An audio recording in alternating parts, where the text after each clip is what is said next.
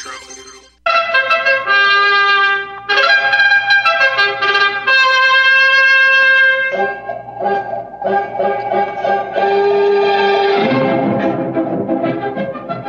gang. Welcome to another exciting episode of National Bugle Radio on the Republic Broadcasting Network, RBN, republicbroadcasting.org. It's the Eddy Arnold Festival of Free Speech, and you'll know why. Uh, because we have Mark Dankof here, and we've got all the Eddy Arnold bumper music that I'm going to play. So uh, uh, go on down uh, to RBN anytime and uh, click on the donate button and send uh, badly needed fundage. Uh, or what what other name? What other song name can I drop in there? Um, Make the world go away. yeah, yeah. Honestly, honestly, make the world go away. So uh, send it to 2251 Double Creek Drive, Suite 302, Round Rock, Texas 78664 phone it into 1-800-724-2719 extension 3 okay. So I, I, have to confess i didn't listen to your program yesterday just because uh, we're recording this saturday late saturday morning and i just didn't have time yet i certainly intend to and maybe some of the questions i'm asking would have been answered had i listened to it here's here's my situation so we're recording this on Saturday. A week ago, the, the last weekend, there was the commencement of this major operation by Hamas, and it's become a, a big deal. And I've spent every day uh, for the past week talking about the situation. Well, what am I talking about? I'm talking about the overall background. Okay, the background I've been taught, and then um, the geopolitical ramifications. And, um, well, of course, some people are asking about to what extent Benjamin Netanyahu had prior um, notice or not. I'm not really concerned about that one way or another. Uh, then there's, oh, the um, some of the obviously fake stuff. I think the beheading of babies has pretty much been debunked. So there's that type of stuff. Um, and I do eventually want to get to asking you about all the um, the the religious aspects of it, with the uh, possibility of tearing down the Al Aqsa Mosque and, and building a new uh, a third temple. But I want to ask you uh, because first of all, a you are you are a uh, sought after analyst in your own right, but b you do an excellent job keeping track of uh, of news information and other people's analysis. But the first thing I want to ask is what the hell happened last weekend? What actually happened? What did Hamas do? Uh, what were the casualties? To what extent were they uh, civilians? To what extent were they military? To what extent were they uh, military reservists? Because we tend to forget that uh, Israel is a highly militarized society, and um, you know an awful lot of people, men, I think men 45 and under and women 27 and under, or something like that, are all in the reserves. So, what happened last weekend? Well, I think what happened last weekend is that, of course, Hamas launched this uh, so called uh, Operation Al Aqsa Flood uh, to coincide with the anniversary of the Yom Kippur War uh, 50 years ago this month. And that basically, in this situation, and I, think the, the more responsible people, the best and most responsible people I've consulted on this, uh, are agreed that this was a, an operation that was incredibly well planned uh, on the part of Hamas.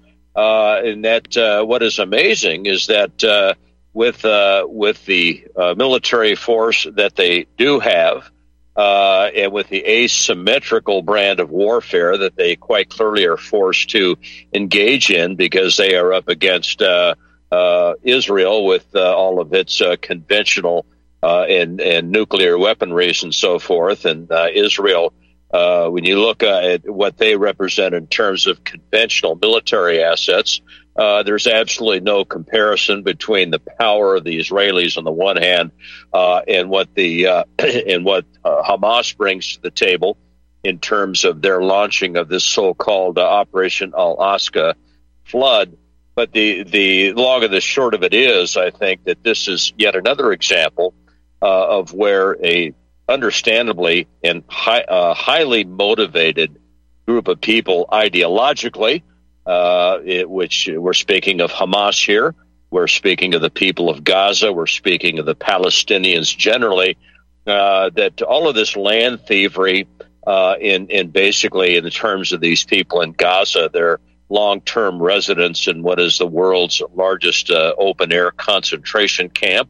Uh, those are not my words, of course. Uh, multiple numbers of people, including Johnny Punish at VT Foreign Policy, uh, who is a Palestinian, have termed it that, and I think correctly so, that Hamas has finally done something which has greatly upped the ante in terms of the ongoing character of uh, what Israel has been doing up to this point, uh, which is exactly nothing other than steal land and continue uh, uh up to this point in their mind, their own minds, with impunity uh, to uh, engage in a non legitimate settlement with the Palestinians and with the people of Gaza because of what up to this time has been the overwhelming political and military and economic power of the United States behind the Zionist entity. And it, of course, has been that way since the uh, formulation of the Israeli state. But now we're dealing with a completely different uh, configuration in regard to multipolarity. Uh, we're dealing with an entirely different situation in the United States, which is not the uh, economic and industrial, uh, economic and military power that it once was. And really, when you look at this whole situation, uh, the, the timing of it, uh, just in uh, in military terms for Hamas, could not have been better timed. You have the 50th anniversary of the Yom Kippur War. You have a situation where the United States war on terror uh, has had this country bogged down politically and militarily and economically, uh, in particular since 9 11.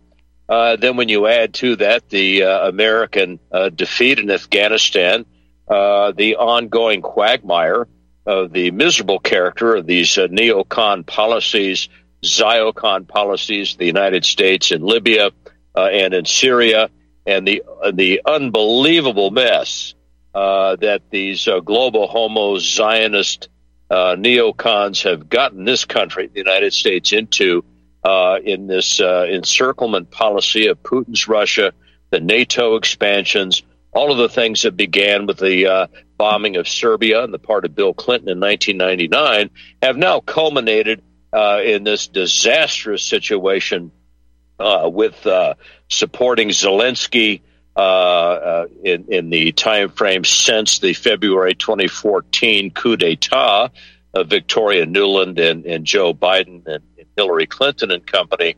That's that's all coming home to roost uh, in in the in the catastrophe, militarily, politically, and economically, both for, for the United States and for Western Europe, in uh, in confronting Putin's Russia in that fashion, and discovering that the United States and the Europeans uh, are uh, have totally miscalculated in that situation it's it's nothing but blowback, in my view, as we continue to see Russia handing it to Zelensky. Russia is well on their way to resolving this thing militarily, with the final terms of that yet yet to be solidified. And it's in that context, it seems to me, and with all the internal division and political and economic problems in the United States and in the Western European countries generally, that lo and behold, Hamas uh, I think, uh, had this whole thing figured quite uh, expertly in saying, okay, uh, we planned this operation. Uh, you know, nothing's going to change in regard to this fraud of this of this so-called two-state solution. Uh, the United States is just going to allow the Zionists to continue with what they're doing, which is more land grabs and, and the grab of East Jerusalem and these these settler movements that continue to displace people uh, our people on the so-called occupied West Bank.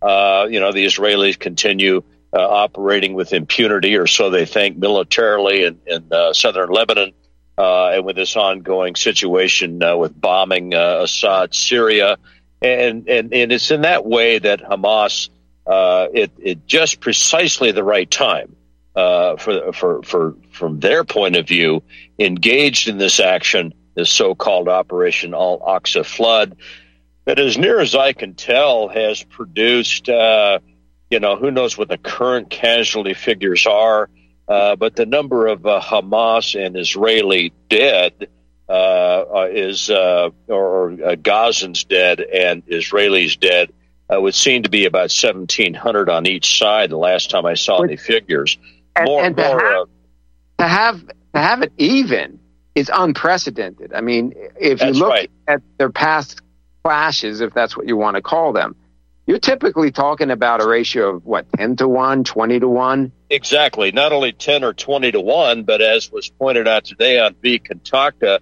Israel has already suffered more casualties in this Operation Al Aqsa flood than it did in the entirety of the 1967 Six Day War.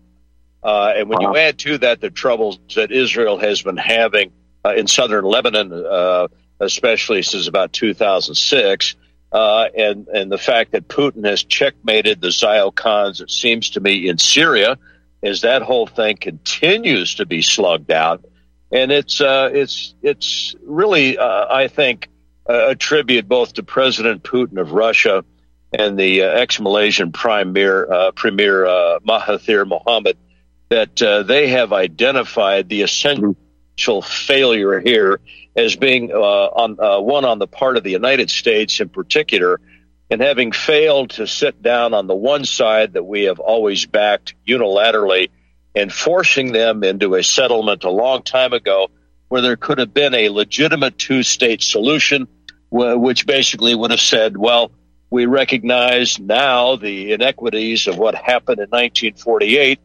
But to quote uh, Anwar Sadat, Israel is a reality now we propose a two state solution that will at least be an attempt uh, at, at creating a legitimate homeland for the Palestinians with East Jerusalem as their capital, uh, and where uh, we are prepared to uh, put some major uh, money into the Palestinian uh, development based upon the fact that we are the primary people that have facilitated all of these inequities perpetrated by the other side and quite possibly, quite possibly a long time ago, that would avert, have averted what we now see, which is a, uh, a, a uh, you know, nothing. We've got nothing to lose.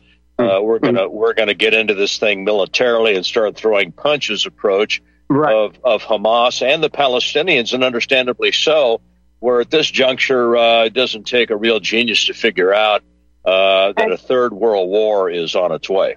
Well, right. And that's why I really haven't even gotten into the weeds on what happened last weekend because uh, just my overall assessment is that after decades and decades of land grabs and humiliations and violence, and then especially the past, what, 16, 17 years of uh, embargo and uh, everything that's gone, that's happened to the people in Gaza in particular, that, that the desperado attitude of, well, if I'm going down, I'm going down fighting was inevitable. It was only a matter Absolutely. of time. And so no matter what happened, this was a result of Israeli actions.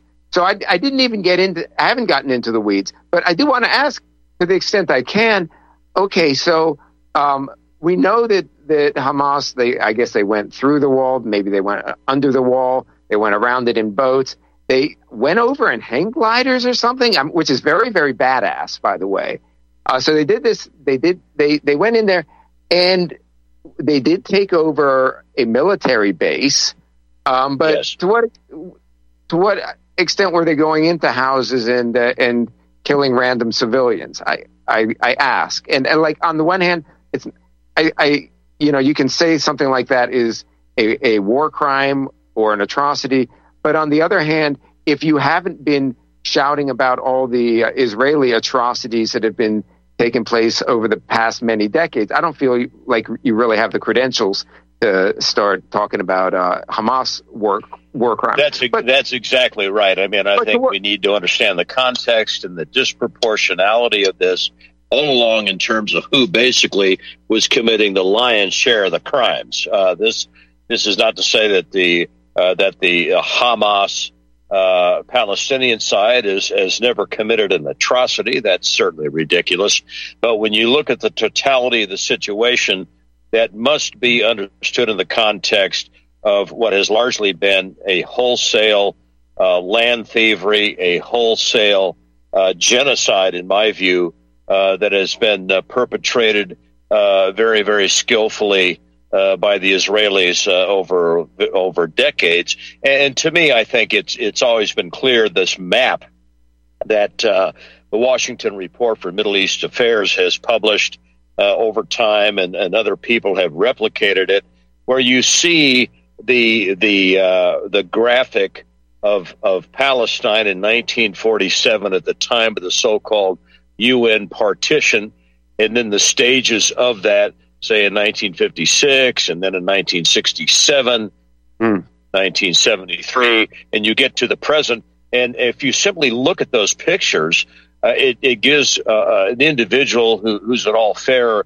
a, a complete, immediate, visceral uh, visual uh, grasp and comprehension of who it is that has predominantly been doing the stealing and the killing and the ethnic cleansing with the complete backing of the United States government uh, over many years, both of the major political parties in the United States, not to mention the Western European powers.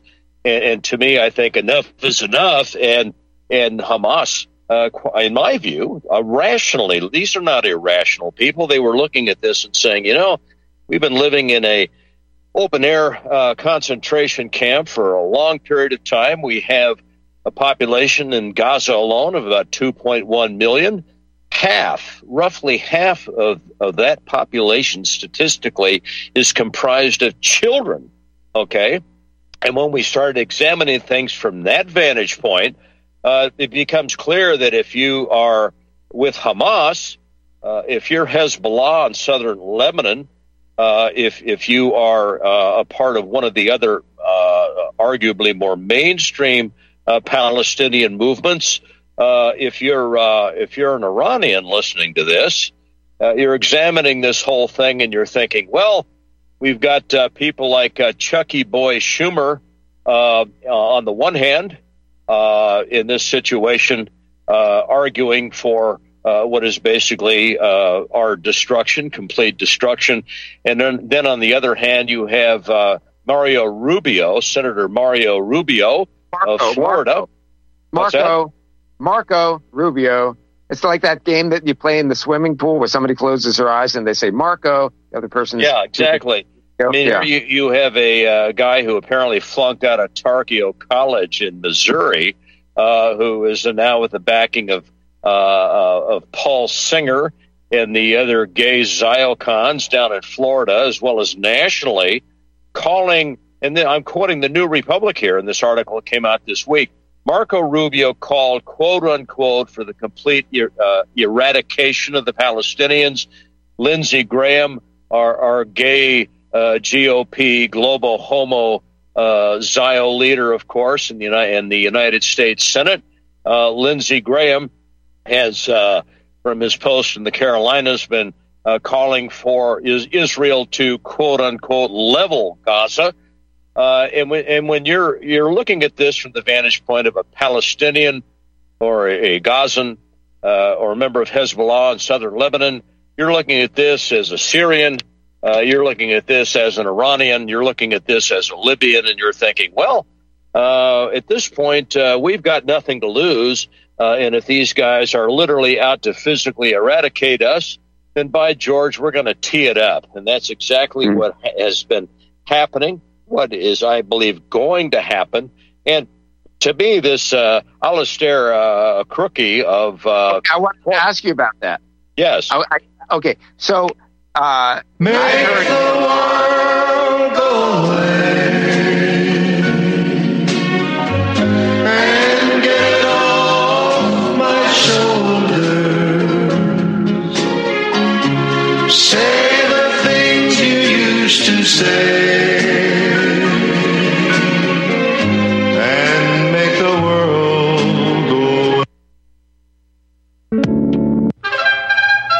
Gilad Atzmon says the essence of Jewish power is the ability to prevent the discussion of Jewish power. Jewish power requires anybody in politics to understand it and know about it, but never talk about it. My Awakening really sums up with the very best evidence the facts and the truth about race and the fact that race drives history and the truth about the Jewish question. The younger you get, the greater the percentage of people who identify as alphabet soup, you know, LGBTQ, RS. This woman, she's like, oh yeah, I identify as a koala two years ago. And I'm like, what? A koala? What? Maybe if it was Quickie Koala, that might be cool, but otherwise, I. How about an inward pass? Have you ever received an inward pass from any of your black friends? Biden invited a drag queen to come for the signing of the Respect for Marriage Act, it's the Respect for Anal Sex Act. So, you know, I mean, let's, let's, let's just call it like it is. The Patrick and Jeremy Show, Tuesday at 9 Central and Wednesday at 1 Central.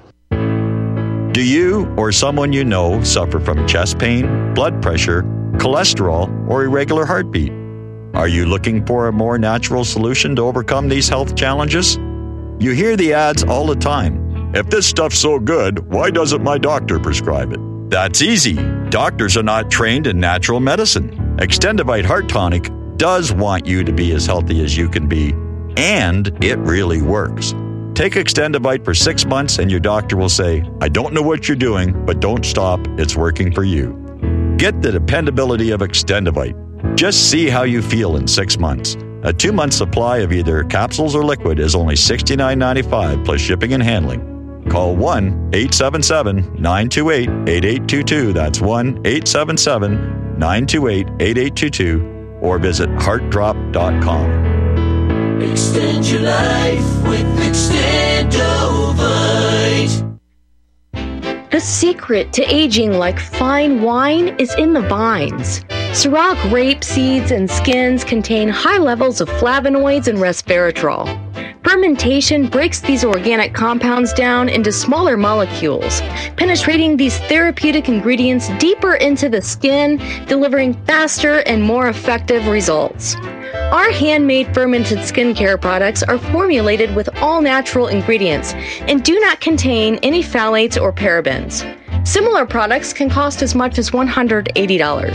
At Natural Earth Medicine, we source our ingredients from local Arizona vineyards and cold process our oils to ensure that our customers receive the highest quality product in its purest form. Learn more at our website and try our fermented skincare products today. Visit naturalearthmedicine.com. That's naturalearthmedicine.com.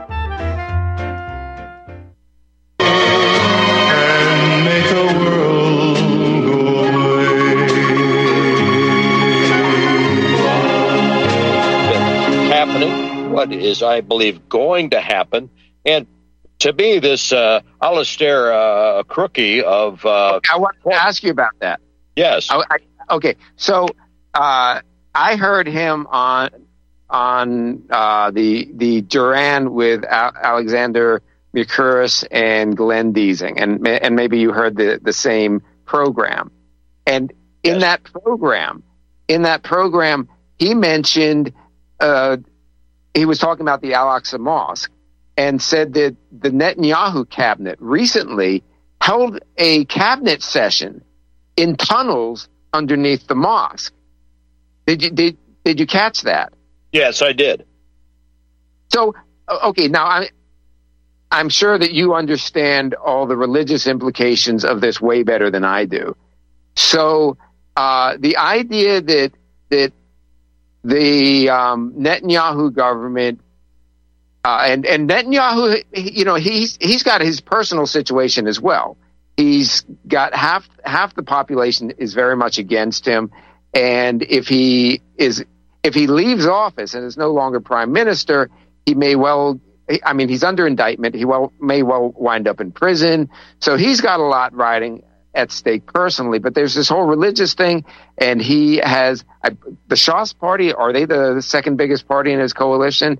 I, you know, it's something like that. The Shas Party is this party of like religious Jew- Jew- Jews, and there's their settlers are, I guess, part of his coalition, and so there is this.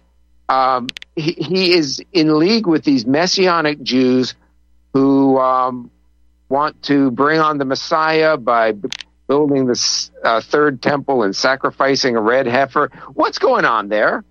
And and and what's going on there? And then if you are a, a the Saudi royal family that's the guardian of holy sites, if you are the president or supreme leader of the Islamic Republic, um, and this is your third most holy site. This is maybe the oldest mosque in the world or something.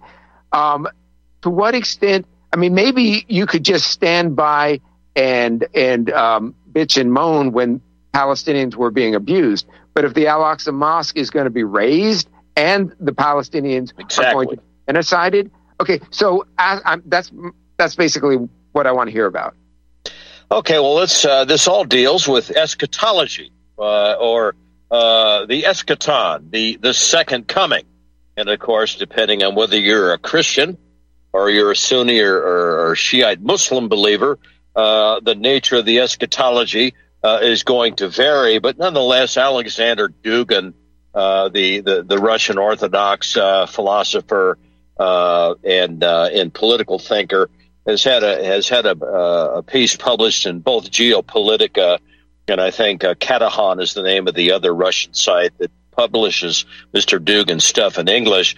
Dugin is really onto this in terms of the eschatology, whether you're talking about um, the the uh, the the third temple eschatology of these Zionist fanatics who and it's interesting this this all gets so complicated it's beyond belief but it's always amazed me that the original founders of the Israeli or the Zionist state in Palestine uh, were for the most part uh, left wing Jews of a socialist or Marxist orientation uh, who uh, of course, disproportionately came from uh, uh, uh, uh the Ashkenazi uh, regions and, and, came from, you know, from Eastern Europe and from Russia. Now, and were they atheists? What's the that? Atheist? Yeah, to a large extent, were they atheists?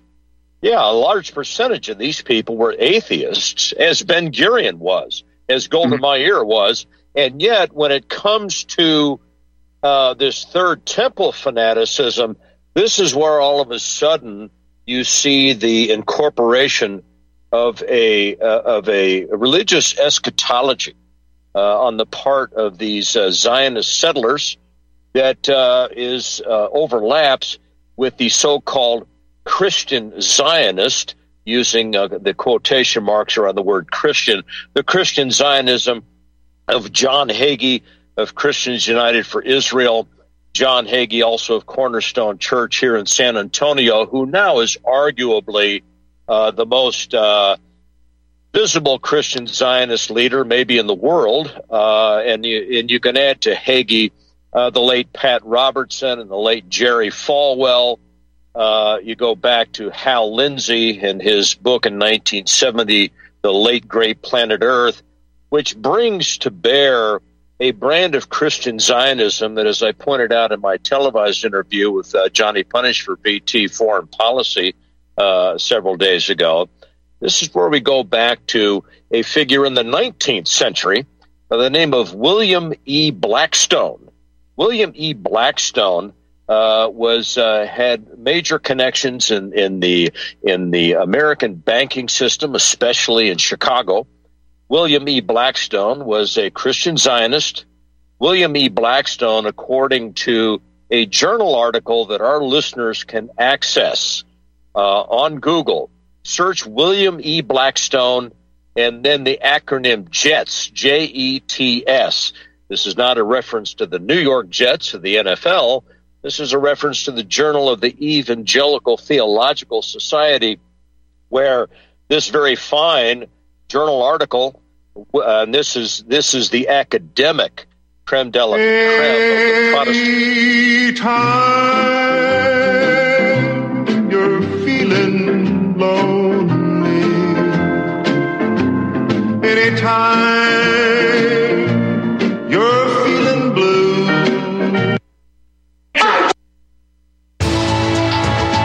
You are tuned in to the Republic Broadcasting Network. Visit our website by going to republicbroadcasting.org.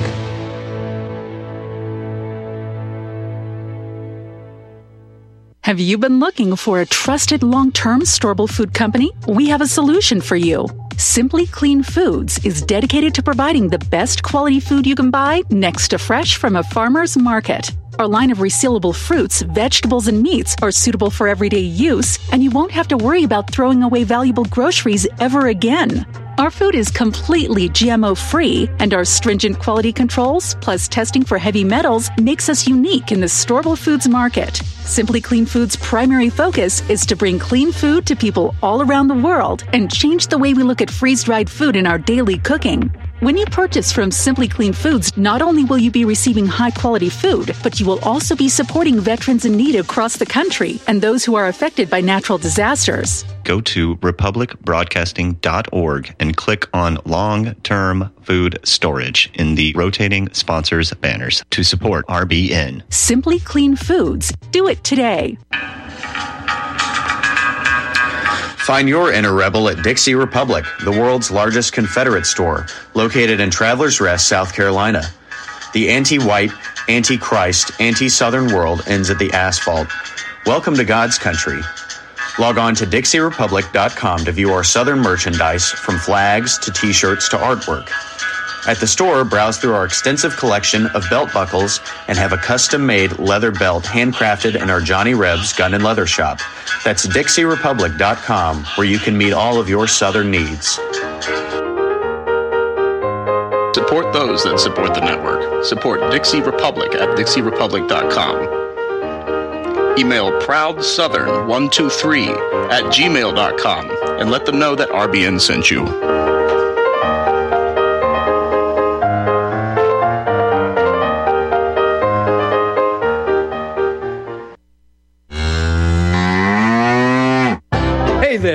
Going to wait till the cows come home to get your new ease off drop and lift? What in the world is an ease off drop and lift? Our ease off is a new tool to increase production for your meat processing company that will get that whole hog or half a beef on or off your rail with our remote control. That sounds great, but can I afford it? Sure! And the ease off installs fast. The effortless operation will reduce fatigue, speed up your line, and increase profits. Okay, I'm convinced. Where can I get my ease off? Go to eazeoff.com. That's E A Z E O F F.com. And hurry because we're offering free shipping for a limited time. Eazeoff.com. We make pigs fly. Cows, too. Ease Off LLC 417 932 6419. You want me back again. That's the time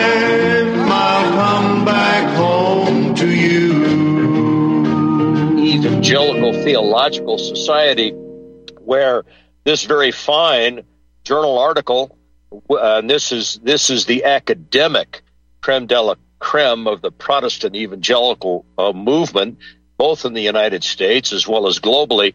This article, written by a very fine scholar whose name I'm not going to be able to come up with right now, I've read the article in the past. I have a copy of it in my library, but it deals with William E. Blackstone uh, as as potentially an even greater force. So the article argues in, in the 19th century, in the creation of the eventual state of Israel, uh, as a Christian Zionist, that he arguably may have been even more influential according to the rationale of this very interesting article, uh, than Theodore Herzl in the eventual establishment of the of the Zionist state uh, after World War II. And and again, when you look at that journal article and William E. Blackstone, the arguably the father of what we know today as Christian Zionism, and you add to that John Nelson Darby of the Plymouth Brethren in the 19th century, uh, and of course the Scofield Reference Bible, uh, based upon Darby's insights that became the Bible of Christian Zionism and of something called dispensational premillennialism. That's a particular school of of eschatology that is the overwhelmingly most popular one among uh, the so-called Christian right in the United States.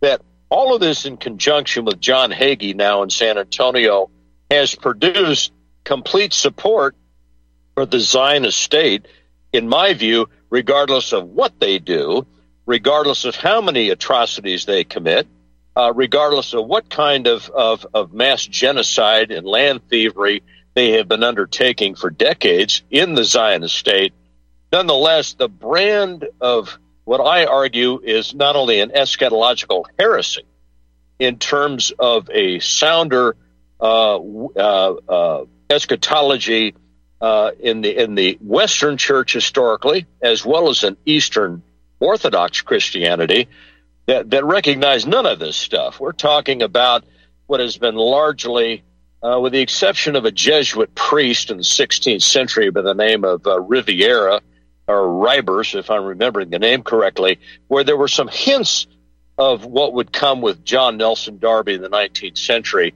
Nonetheless, I think we we can say uh, maybe with a little bit of an oversimplification, uh, which I think is at this point uh, still useful. We're talking about a 19th century eschatology uh, under John Nelson Darby, which wound its way into Cyrus Scofield's Scofield Reference Bible, which was being financed, of course, uh, by the House of Rothschilds, uh, Oxford University Press in England.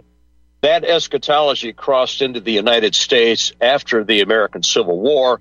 It has been the predominant eschatological view among Protestant, evangelical, and fundamentalist Christians uh, uh, since the uh, uh, end of the American Civil War, and it has now blossomed into the sort of catastrophe we are now seeing, mm-hmm. where the the John Nelson Darby Scofield Reference Bible, Hal Lindsey, Jerry Falwell, Pat Robertson, and now John Hagee uh, love uh, love Israel, quote unquote, at, at, all costs. This is an eschatology which uh, does not see uh, uh how offbeat it is in, in relationship to sounder, uh, the sounder older Christian eschatology in both the Eastern and Western churches, uh, which which which goes back to the early church, in my view, at least. But uh, this is a point of view which confuses the modern state of Israel um, with the Israel of God, which is that has been understood in the New Testament, was comprised of Jew and Gentile uh, who believed in Jesus Christ. It had nothing to do uh, with so-called racial Israel. That uh, raises questions, of course, in terms of whether or not these Ashkenazic Jews have any racial connection to, to Abraham or not in the book of Genesis. But even aside from that, it's very clear in the New Testament, especially when you get into John chapter 8, Jesus Christ's uh, interaction with the with the Pharisees of the first century, the temple leaders uh, uh, in Jerusalem in the first century.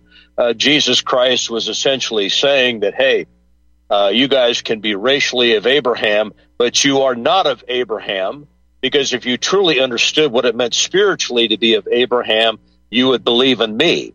And if you claim to be uh, sons of the Father, uh, you would understand that you can only possess the Father in faith by embracing me. Was the argumentation of, of John chapter eight, uh, and this this is where we get into uh, this the absolute irresponsibility and fanaticism and, luna, and lunacy of a foreign policy in the United States, which has the support of everyone from these uh, left wing global homotypes like uh, Chucky Schumer uh, and company and the Democratic Party. And then when you look at the overwhelming amount of, of this uh, uh, uh, Scofield Reference Bible eschatology that has hijacked the Republican Party you had Lindsey Graham saying the other day, this is a religious war. I'm quoting him. This is a hmm. religious mm. war. This is why I'm calling on Israel to level Gaza. So I mean, I want to this, this, is craziness.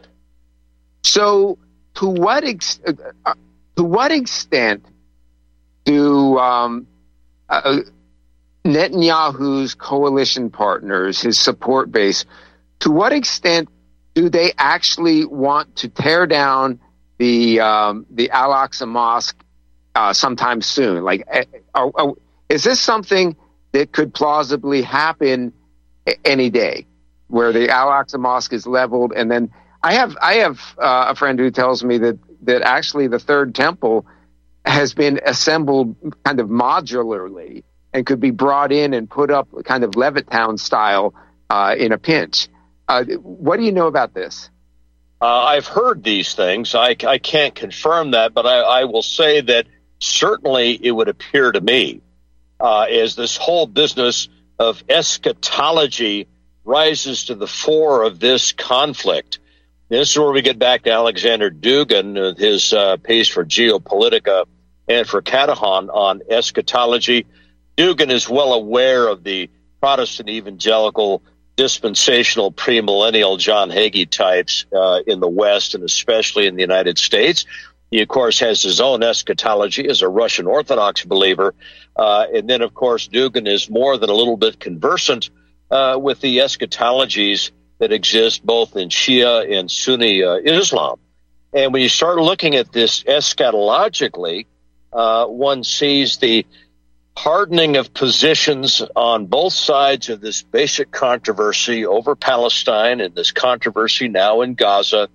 Uh, and when you start looking at this eschatologically, this I would argue is a is is is where any commitment to a rational analysis of this, any commitment to an attempt at a rational settlement of this in terms of a two state solution, which is now completely lost. There was a time mm-hmm. decades ago when perhaps the United States could have helped to impose such a thing uh, to the to the uh, ultimate benefit of everyone concerned. That's all been lost, and, and now as, as you're picking up on this, Patrick, this third temple ideology uh, is is not only fraught with with uh, peril in regard to f- facilitating the speed with which an international global conflict would transpire, but I would ask these uh, third party or third temple fanatics just within Hagee's so-called Christian movement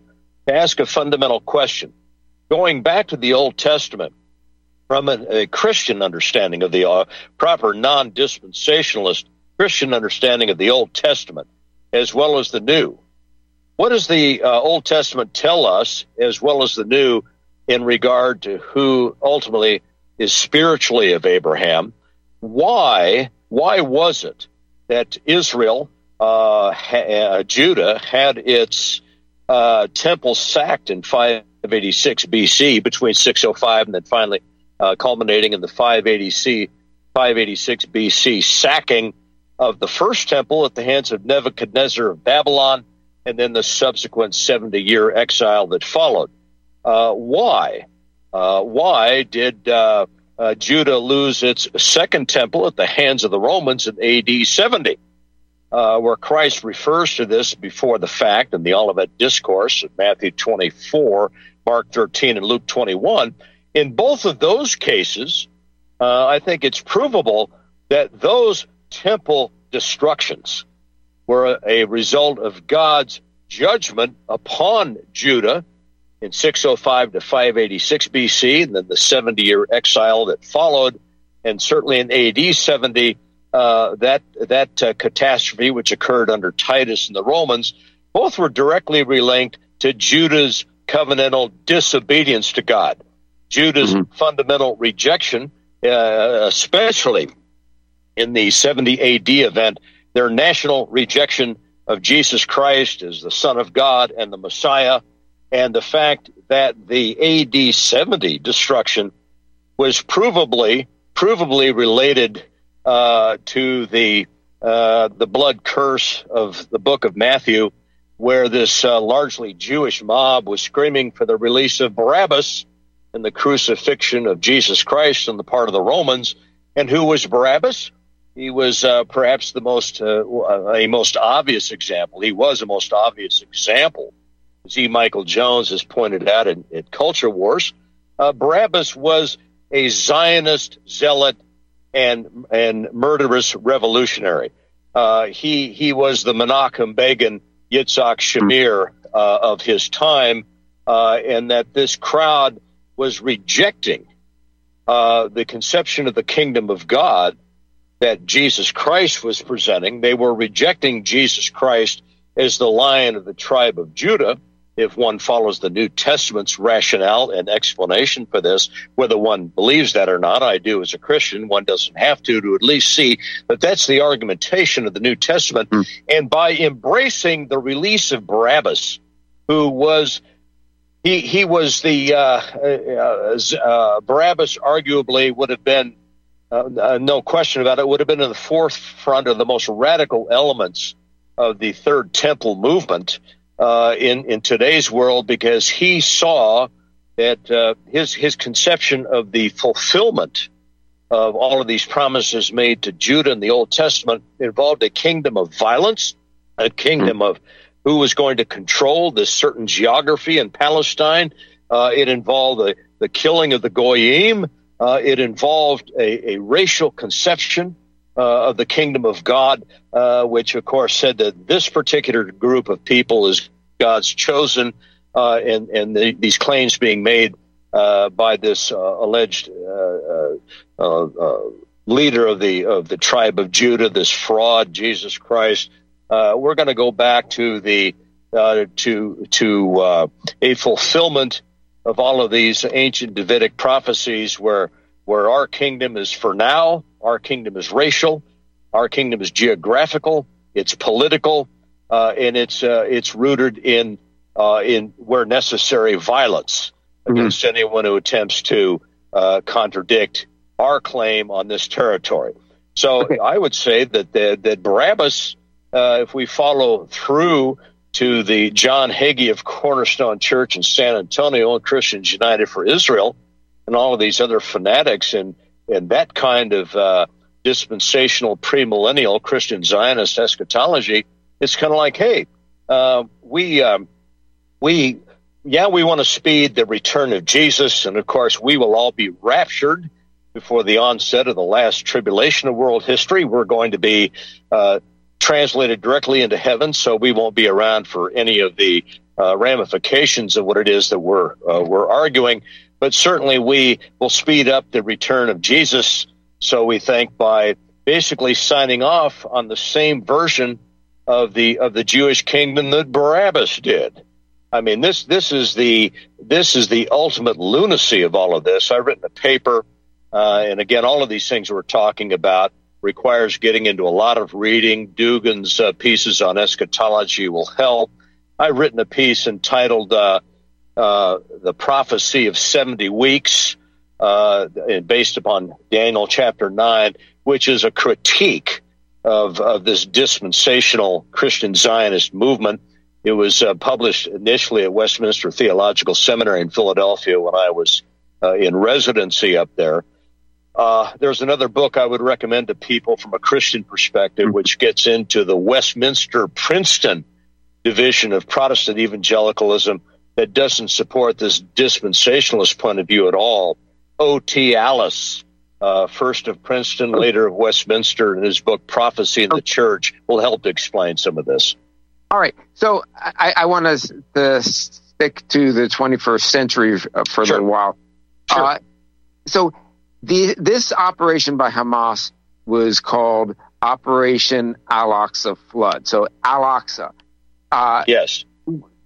Now you mentioned the timing. This happens to coincide with the 50th anniversary of the Yom Kippur War, uh, and there's also a lot of uh, well, the United States is uh, its prestige and its power in the world has been greatly reduced as a result of the war in Ukraine.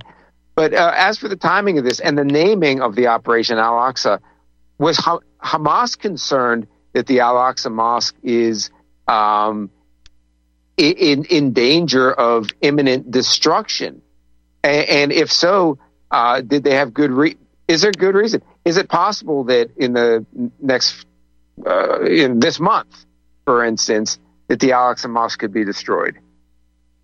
I think that's entirely possible, and I think it's not an accident. At a bare minimum, I think we're on safe ground in saying that Hamas understood the implications of the name that they gave to their own asymmetrical military operation uh, against uh, uh, against the Zionists over this whole issue of the uh, open air concentration camp in Gaza. And I think we go back to what you were listening to, Patrick, and what I heard as well. When you get Mercouris together with Alastair uh, Crooke and with Glenn Diesen, and they're talking uh, credibly uh, about this uh, alleged meeting that took place involving Netanyahu and others uh, underneath the Al Aqsa Mosque in a tunnel someplace. That uh, this that we're we're right on the edge of this whole thing, which I think is why John Hagee is now putting his foot to the floor here in San Antonio. They're having some sort of a gathering later this month, very soon later this month, a night to honor Israel. Well, I'm sure all of these uh, Third Temple types both Jewish and uh, and quote unquote Christian will be a part of that festival, and and I'm guessing that the theme of the Third Temple.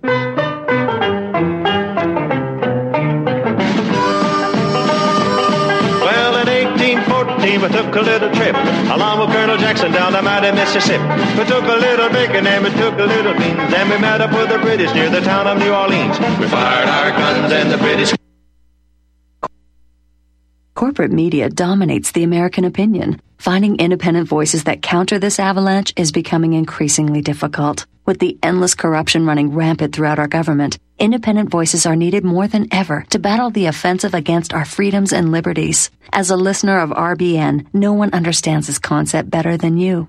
Now it's up to you to do your part. The time has come for you to take action and begin broadcasting the truth to hundreds or thousands of people every month. Sound impossible? Quite the contrary. With pointed slogans from libertystickers.com, you can reach countless sleeping Americans unaware that they live in a real life wonderland. Libertystickers.com has a huge inventory of political bumper stickers and messages that reflect the truth about our government, our politicians, and the future of America. With so many in stock, there's one perfect for you. Visit us today at libertystickers.com. Again, that's libertystickers.com. Do your part. Your voice is important. Let it be heard. Do you begin to smell some funky little things going on? Let me share this story with you. It's not so much a story, it's something I wrote years ago. Read your history, people. Stock markets collapse on Friday. Bank seizures, closures, holidays take place after business hours on Friday. Do currencies or governments also collapse on Friday? Tomorrow's Friday. Will the end come on this Friday or will the inevitable collapse hold off for a while? The next round of the worst financial crisis in a hundred years is coming, people, and the government is out to make you and I pay for it. And will your savings survive a global banking wipeout? What happens when the U.S. sees hyperinflation? What if taxes soar not only for the rich? Can you survive if the stock market tanks? Look, between a stock market wipeout, waves of bank failures, soaring government spending that will lead to hyperinflation, and the destruction of the dollar's value, isn't it time that you prepare for the uncertainty which lies ahead? Protect your money now or forever kiss it goodbye. My friends, I offer you over six decades experience of hard asset ownership and knowledge, and I'm prepared to handle the smallest detail in the balanced protection of your portfolio. For as the future of uncertainty continues to blanket this nation of ours, I believe that I can offer you the privacy, safety, security, and possibly some profitability which you deserve. And so I invite you to visit Sierra Madre PreciousMetals.com for further information regarding protecting your wealth, or call me, Jeffrey Bennett, at 602 799 8214, or by email at Kettlemoraine LTD at Cox.net for private consultation. Once again, our phone number 602 799 8214. It's almost Friday. On the Mississippi to the Gulf of Mexico. A night to honor Israel. Well, I'm sure all of these uh, Third Temple types, both Jewish and uh, and quote unquote Christian, will be a part of that festival. And and I'm guessing that the theme of the Third Temple will be uh, very much uh, offered up front as a part of this uh, of this uh, festival to quote unquote an- uh, honor Israel. So, you know, right here, where you have the center of world Christian Zionism, arguably in the same uh, location as a major hub of the United States military. in, the, hub of the National Security Agency's uh, global uh, internet, internet surveillance system. Uh, you know, it's not at Fort Meade, Maryland, with the NSA there. It's right here in San Antonio, in conjunction with this big complex that the NSA shares with Microsoft. You, you kind of see all these different forces coming together, and uh, this is where rationality and diplomacy and negotiation uh, are mm-hmm. being thrown completely out the window. And whether you're talking about the, the lunacy of this Christian Zionist movement on the one hand, or you're talking about uh, the fact that uh, uh Sunni and Shia Muslim believers, uh, as well as uh, secular Palestinians and, and secular people living in Gaza, have been watching all of this unfold uh, since the late 1940s. And, and, as you understand and I understand, it's like, okay, we've got nothing left to lose. We're going to fight. And wherever right. that fight leads, uh, we're gonna we're gonna see it to its logical conclusion. And I think uh, Alastair Crooke, uh, in this uh, interview that he gave uh, Sputnik in the last week, was underscoring this. He said Israel is not ready for a second front to be opened up on this mm-hmm. with Hezbollah and okay. that's where, yeah, and that's where Hezbollah, of course, just citing uh, Alastair's figures, uh, he says, okay, Hezbollah's got 100,000 men under arms. They have, in his words, 80,000 cruise missiles and drones. What the precise analysis of the of the particulars of the of the military side of that equation is there. There's there's one piece I think uh, I'll, I'll, I'll uh, find the the source here pretty soon. I think I posted it to you that got into uh, an analysis of the particulars of the cruise missiles and the drones that Hezbollah is believed to possess. But if we just uh, take uh, Alastair Crooke at his word and say, okay, 100,000 men ready to uh, come at Israel uh, from southern Lebanon, invading the northern part of Israel, and they've got They've got 80,000 uh, cruise missiles and drones, and then Israel starts responding to that, and then you can see uh, the rest of the Shia Crescent would then come well, I in. Wanna, uh, okay, so yeah. that's this is what I want to ask. So, okay, I'm going to stop the show right here. Oh, we've got just uh, 90 seconds or so left. The remainder of Mark and my conversation, which is about another half hour, will be aired on, I believe, Thursday. Um, so, it, by the way, in the meantime, since I, we had this conversation a couple hours ago, um, Mark has sent me a whole bunch of stuff. Um, one, it says the Times of Israel used a picture of Palestinian children rescued from an Israeli airstrike in Gaza with a headline about the beheaded babies propaganda. On the bottom of the picture, in tiny writing, is the actual truth. So the time, the Times. I, I did I say the Times of Israel? I, I meant the Times of London. Uh, so Israel shows mutilated babies. You show the there are these crying, um, bloodied children, but the actual uh, caption below uh, says that these children in the picture were Palestinian kids. Okay, well, um, I'll be back again tomorrow with another exciting episode of National Bugle Radio.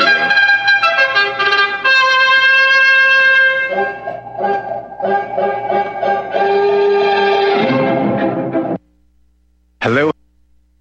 Taheebo Tea Club's original Pure Pau d'Arco Super Tea comes from the only tree in the world that fungus does not grow on. As a result, it naturally has antifungal, anti-infection, antiviral, antibacterial, anti-inflammation, and anti-parasite properties. So the tea is great for healthy people because it helps build the immune system and it can truly be miraculous for someone fighting a potentially life-threatening disease due to an infection, diabetes, or cancer. The tea is also organic and naturally caffeine free. A one pound package of tea is $49.95, which includes shipping. To order, please visit drinksupertea.com. The first word is drink, spelled D-R-I-N-K, then the word super, then the word tea. The complete website is drinksupertea.com or call us at 818-965-9113 Monday through Saturday 9 a.m. to 5 p.m. California time. That's 818-965-9113. DrinkSuperTea.com. You can't handle the truth. You're listening to Republic Broadcasting Network. Visit republicbroadcasting.org today because you can handle